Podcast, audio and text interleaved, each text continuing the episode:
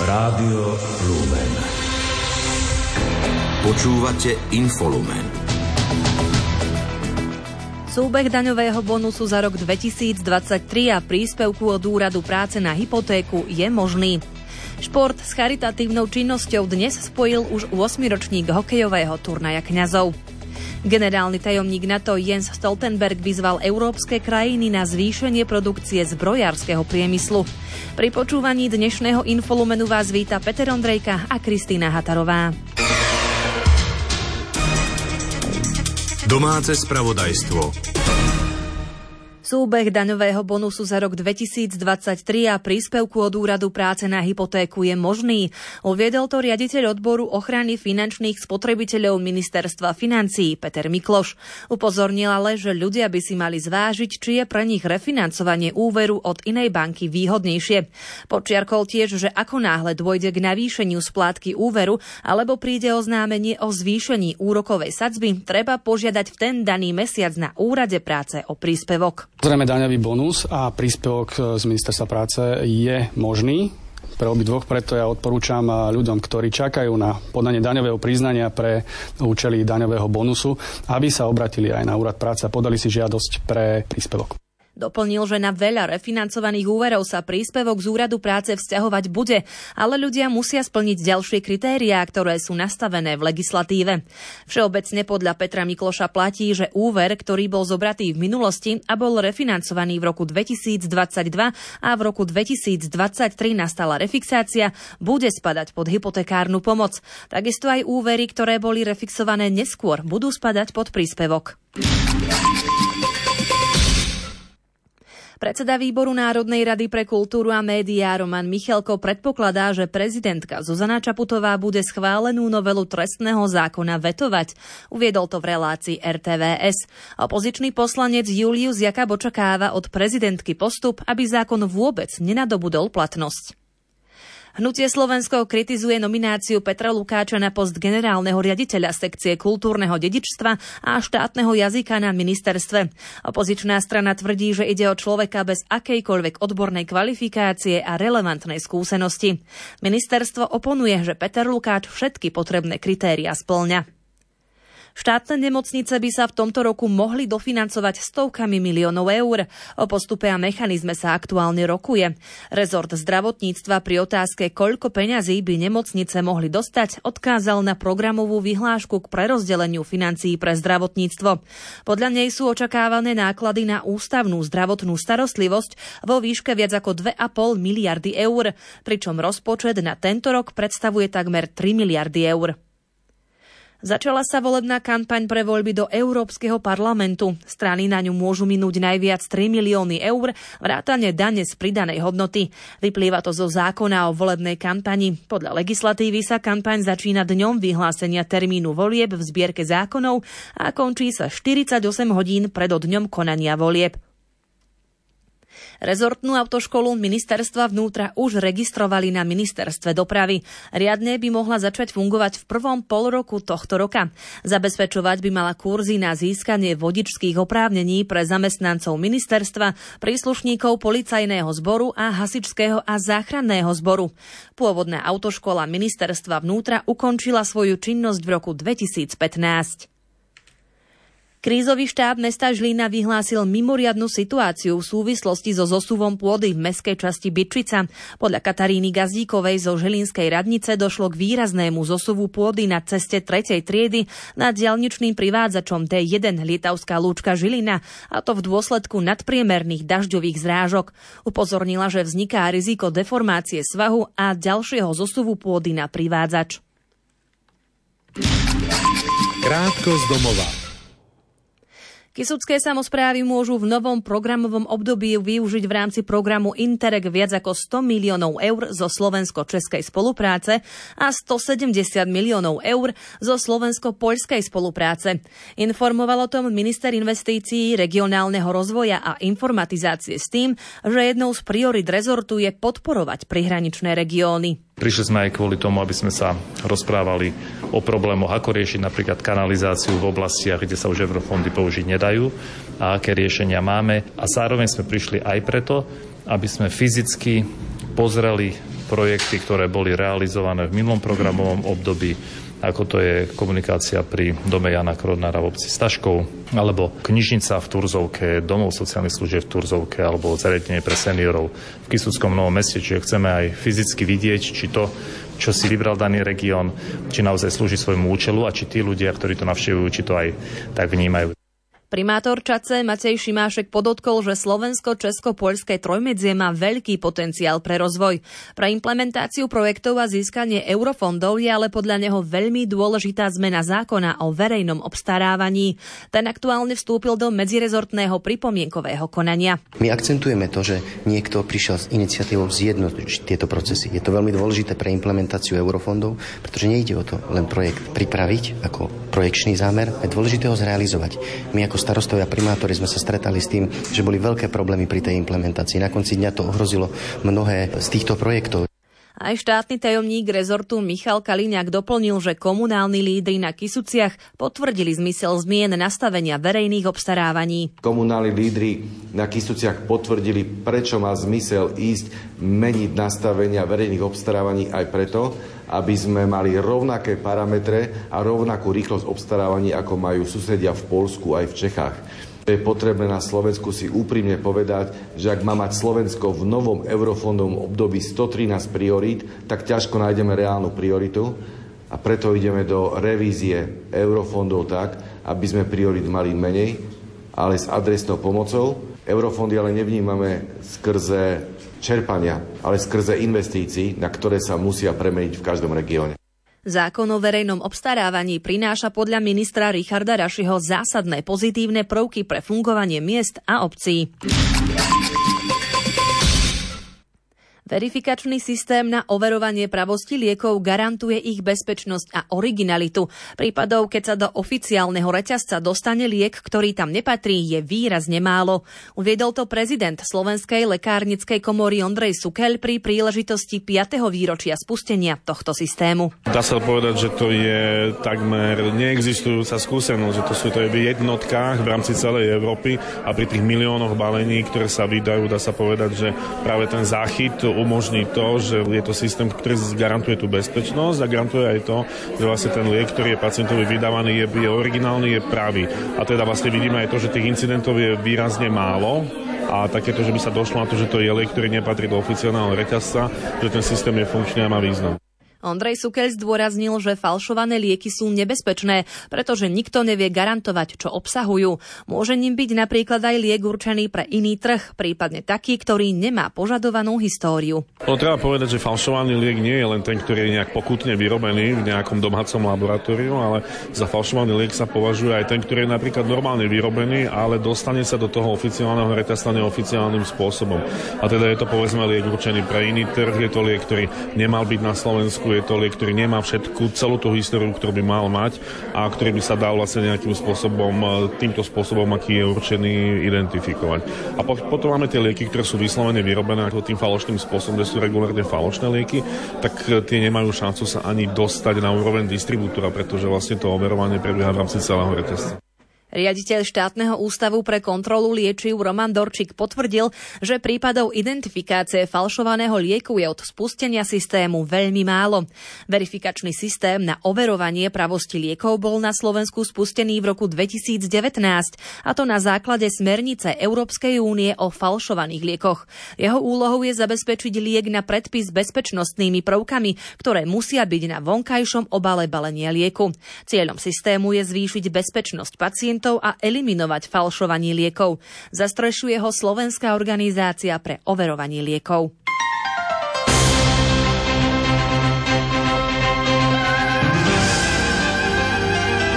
Cirkvi. Šport s charitatívnou činnosťou dnes spojil už 8. ročník hokejového turnaja kňazov. Konal sa na zimnom štadióne Stana Mikitu v Ružomberku. Na turnaji sa zúčastnili 4 družstva kňazov a reholníkov z celého Slovenska. Povzbudili ich k tomu aj spišský biskup František Trstenský. A ja považujem za veľmi dôležité, aby kňazi sme rozvíjali toho ducha takej bratskej bratského spolunažívania. Niekto v rámci športu, niekto v rámci kultúry, Hej, aj ten taký rozmer ľudský, stretávania sa, nesmierne dôležité. Aj pre nás, kňazov, sme sa neuzavreli aj do vlastných nejakých, niekedy aj problémov, ťažkostí.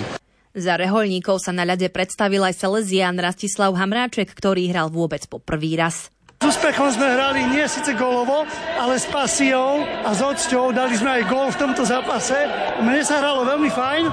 Som rád, že som si to mohol vyskúšať. Prvýkrát som tu. Výťažok z dnešného podujatia poputuje pre občianske združenie Ružičky. O jeho činnosti hovorí predsednička Martina Sleziaková. Sme organizačnou jednotkou Slovenského zväzu telesne postihnutých a združujeme deti z okresu Ružomberok, zdravotne postihnuté teda deti. A čomu sa venujeme? Máme v združení 15 detí s rôznym telesným, väčšinou kombinovaným zdravotným postihnutím.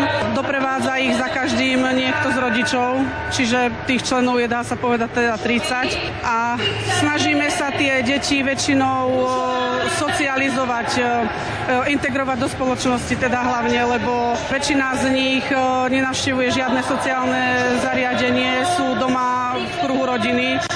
Počas predchádzajúcich ročníkov sa vyzbieralo okolo 15 tisíc eur, ktoré boli venované organizáciám pracujúcim najmä telesne a mentálne postihnutými deťmi a mládežou. Vzácný ikonostas spolu s prestolom z drevenej grécko-katolíckej cerkvy na nebo vstúpenia pána v Šmigovci v roku 2005 z chrámu vybrali, aby ich zhoršujúci sa stav chrámu úplne nezničil.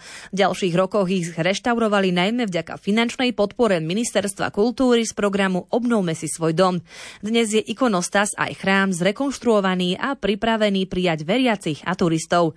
O návrate ikonostasu zo Šmigovca na pôvodné miesto sa rozpráva Martin Ďurčo z pamiatka lekárom Antonom Liškom. Ide o 5-radový ikonostas, ktorého autor nie je známy. Vieme, že bol vyhotovený koncom 18. storočia ikonopiseckou dielňou východokarpatského okruhu. V roku 1915 tento ikonostas potom, ako v roku 1913 zhorel, zachvátil ho požiar, tak opravoval ikonopisec, ktorý sa podpísal ako kuchár. Taká zaujímavosť je, že keď tento ikonostas prišiel do miesta, kde vznikol, alebo kde bol pôvodne, do Šmigovca, tak tí najstarší pamätníci hovorili, že však to nie je náš ikonostas, že sa nepodobá na ten, ktorý si oni pamätali.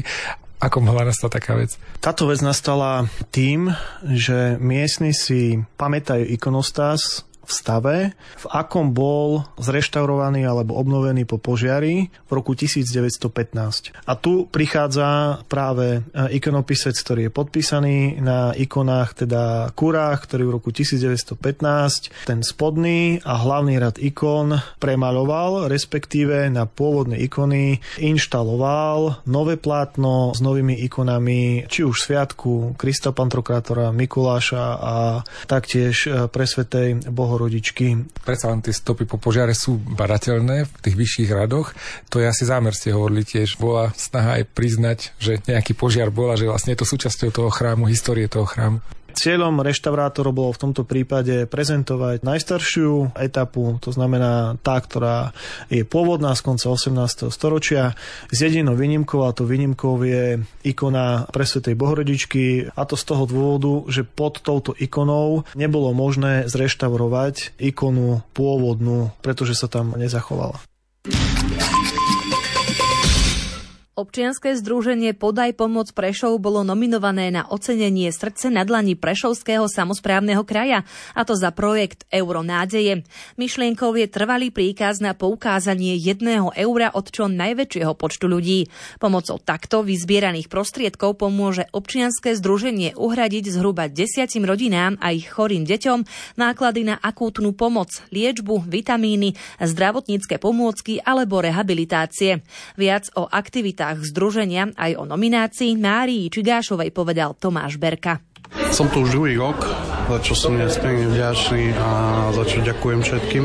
Vnímam to tak, že asi robíme to dobre, čo robíme. Priblížme našim poslucháčom, čo konkrétne robíte. Snažíme sa pomáhať e, predovšetkým chorým detičkám a rodinám v núdzi. A ako konkrétne? Robíme rôzne zbierky pre rodiny na rôzne rehabilitácie alebo na či už pomôcky pre tie deti. Zbierame proste tie financie a podporujeme viacero aj našich projektov, ako ako je Euronadeje, za ktorý sme boli nominovaní a organizujeme už po tretíkrát dokonalé Vianoce naprieč celým Slovenskom. Keby ste ten projekt Euronádeje nám ešte priblížili, možno, že sa aj naši poslucháči do toho nejakým spôsobom môžu zapojiť? V našom občianskom združení OZ Podaj pomoc e, vznikol tento projekt e, Euronádeje, ktorým chceme všetkým ľuďom ukázať, že on jediné jedno euro dokáže naozaj pomôcť, pokiaľ sa spojí veľké množstvo ľudí, tak naozaj dokáže pomôcť. Už cez ten projekt sme dokázali či už dopomôcť k zakúpení auta, opraviť strechu na dome, nakúpiť nejaké prístroje alebo dopomôcť k rehabilitáciám. Preto veríme, že tento projekt bude mať väčšiu odozvu, alebo ako to mám povedať, o ňom sa dozvie čo najviac ľudí a čo najviac ľudí pomôže jediným jedným eurom, ktoré si môže nastaviť ako trvalý príkaz na náš transparentný účet. Zajtra bude v Ríme svetorečená blahoslavená matka Antula ako vôbec prvá argentínčanka.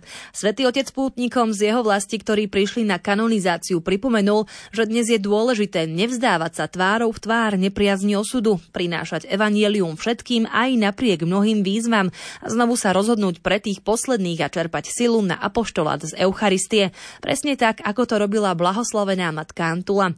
Reholníčka, ktorá žila v 18. storočí, je zakladateľkou kongregácie kongregácie Céry Božského spasiteľa. Správy zo sveta.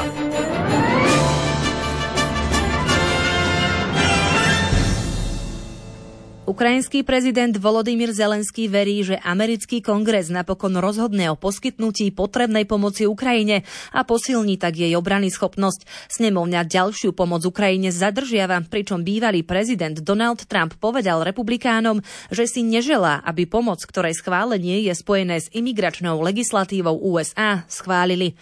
Podrobnosti má Ondrej Rosík. Ukrajina je závislá od spojencov, najmä od USA, pokiaľ ide o vojenské dodávky. Žiada o rozšírenie systému protivzdušnej obrany o americké systémy Patriot a spoluprácu pri výrobe moderných dronov a zariadení pre vedenie elektronickej vojny. Prezident Zelenský vo svojom večernom videoposolstve hovoril aj o potrebe zbraní s dlhým doletom. Kiev tiež žiada aj nemecké riadené strely Taurus, ktoré dokážu ničiť bunkre a chránené veliteľské stanovištia až do vzdialenosti 500 kilometrov. Existujú však obavy, že oba zbraňové systémy by mohli byť použité aj na útoky na ciele v Rusku. Generálny tajomník NATO Jens Stoltenberg v tejto súvislosti vyzval európske krajiny na zvýšenie produkcie zbrojárskeho priemyslu, aby mohli ďalej podporovať Ukrajinu a zabránili možnej dlhodobej konfrontácii s Ruskom. Pred kľúčovou schôdzkou ministrov obrany členských krajín NATO v Bruseli a druhým výročím ruskej invázie na Ukrajinu zdôraznil, že aliancia musí rýchlejšie obnoviť a rozšíriť svoju priemyselnú základňu, zvýšiť dodávky na Ukrajinu a doplniť vlastné zásoby. Generálny tajomník NATO tiež povedal, že v súčasnosti neexistuje bezprostredná vojenská hrozba voči členskej krajine NATO, no z Kremľa zároveň pravidelne zaznievajú hrozby voči aliancii. Ruská invázia na Ukrajinu podľa neho ukázala, že mier v Európe nemožno považovať za samozrejmosť. Krátko zo sveta.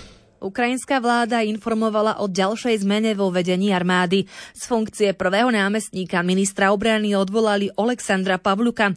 Podľa doteraz nepotvrdených informácií médií by sa mal stať veliteľom pozemných síl ukrajinskej armády. Na tomto poste predtým pôsobil Aleksandr Sirsky, ktorého ukrajinský prezident vymenoval za hlavného veliteľa ozbrojených síl. Palestínske hnutie Hamas upozornilo, že izraelská vojenská operácia v meste Rafah na juhu pásma Gazy by mohla viesť k desiatkam tisíc mŕtvych a zranených. Izraelský premiér Benjamin Netanyahu tento týždeň totiž uviedol, že nariadil armáde, aby sa pripravila na operáciu v Rafahu, a to v rámci pátrania po militantoch podielajúcich sa na útoku Hamasu na Izrael zo 7. októbra. Na protestoch príbuzných Rusov mobilizovaných do bojov na Ukrajine zadržala polícia v Moskve a Jekaterinburgu niekoľko ľudí.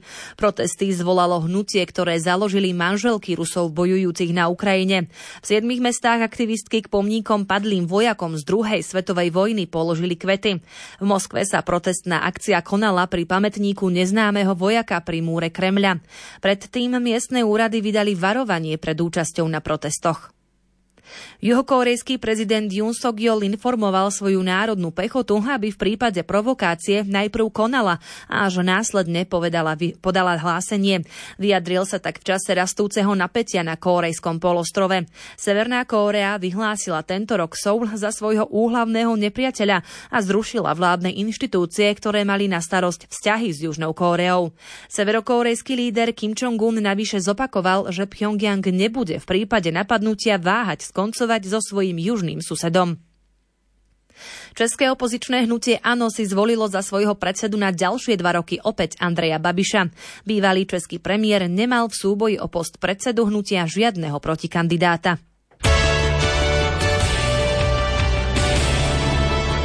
Šport Rádia Lumen. Švajčiarka Lara Gutová Beramiová vyhrala obrovský slalom alpských lyžiarok v Soldo. Na čele celkového poradia seriálu tak predstihla američanku Mikaelu Šifrinovú, ktorá v Andore neštartovala pre zranenie.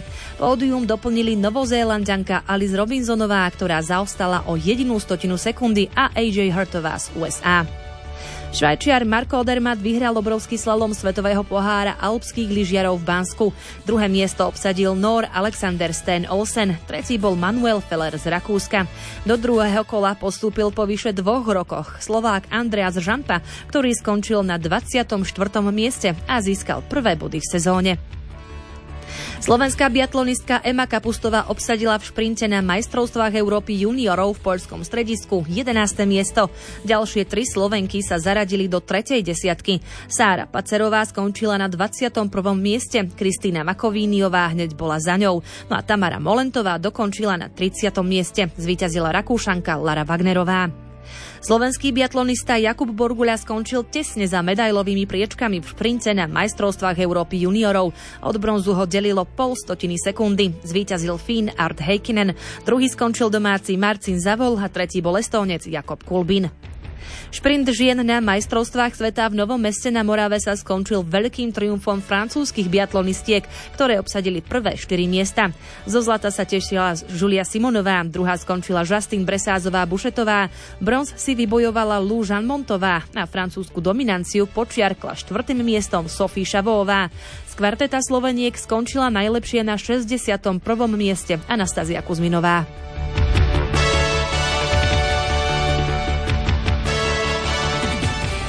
Futbalisti Slovana Bratislava vstúpili úspešne do jarnej časti Niké ligy. Vo včerajšom 19. kole zvíťazili na ihrisku Žiliny hladko 4-0 a zvýšili náskok na čele tabulky pred Šošonmi na 10 bodov. Pozrieme sa aj na dnešné zápasy. Zlaté Moravce v Ráble nestáčili na Duklubanská Bystrica a podľahli jej 0-2. Dunajská streda si poradila so Skalicou 1-0.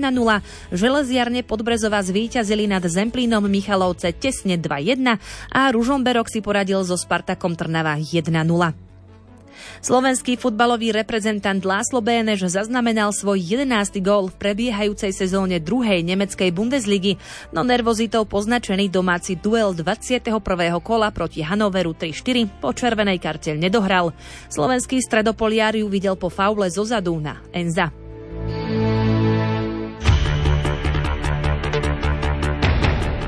Po prvom dni kvalifikácie skýtu žien na podujatí Svetového pohára v brokových zbraniach v Marockom Rabate figuruje slovenská reprezentantka Danka Barteková na 12. mieste. Na čele sú američanka Caitlin Konorová a Emanuela Kazurakiová z Grécka.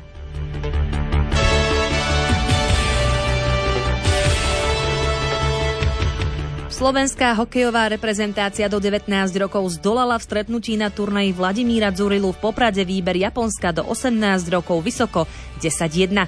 V ďalšom zápase zdolal výber Ukrajiny do 18 rokov rovesníkov z Nemecka 6-5 po predlžení. Aj slovenská hokejová reprezentácia do 17 rokov si poradila vo svojom druhom prípravnom zápase, keď zdolala nemeckých rovesníkov 3-1. Zverenci Ivana Králika sa tak revanšovali za štvrtkovú prehru 0-2. No a našim chlapcom do 17 rokov sa darilo aj dnes, keď zdolali svojho rivala 5-3. Slovenské hokejistky neúspeli ani vo svojom druhom zápase na turnaji štyroch krajín v Bratislave. Po prehre s Norskom 0-5 podľahli aj včera Francúzsku 1-6. Hokejisti New York Rangers zvíťazili v NHL na ľade Chicago 4-3 po predlžení, Edmonton triumfoval na ľade Anaheimu 5-3 a Minnesota zdolala Pittsburgh 3-2. Počasie O počasí na tento víkend nám viac povie meteorolog Peter Jurčovič. V priebehu zajtrajšieho dňa sa to teda bude už výraznejšie meniť. To znamená veľká oblačnosť zamračené na nedelu, na väčšine územia dážď, sneženie bude, ale tiež až tak výšky.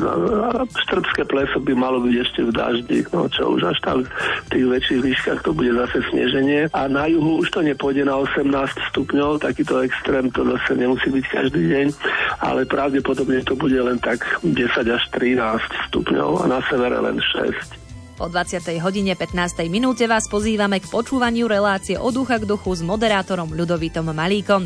Ničím nerušené počúvanie vám žela technik Peter Ondrejka a moderátorka Kristýna Hatarová. Do počutia.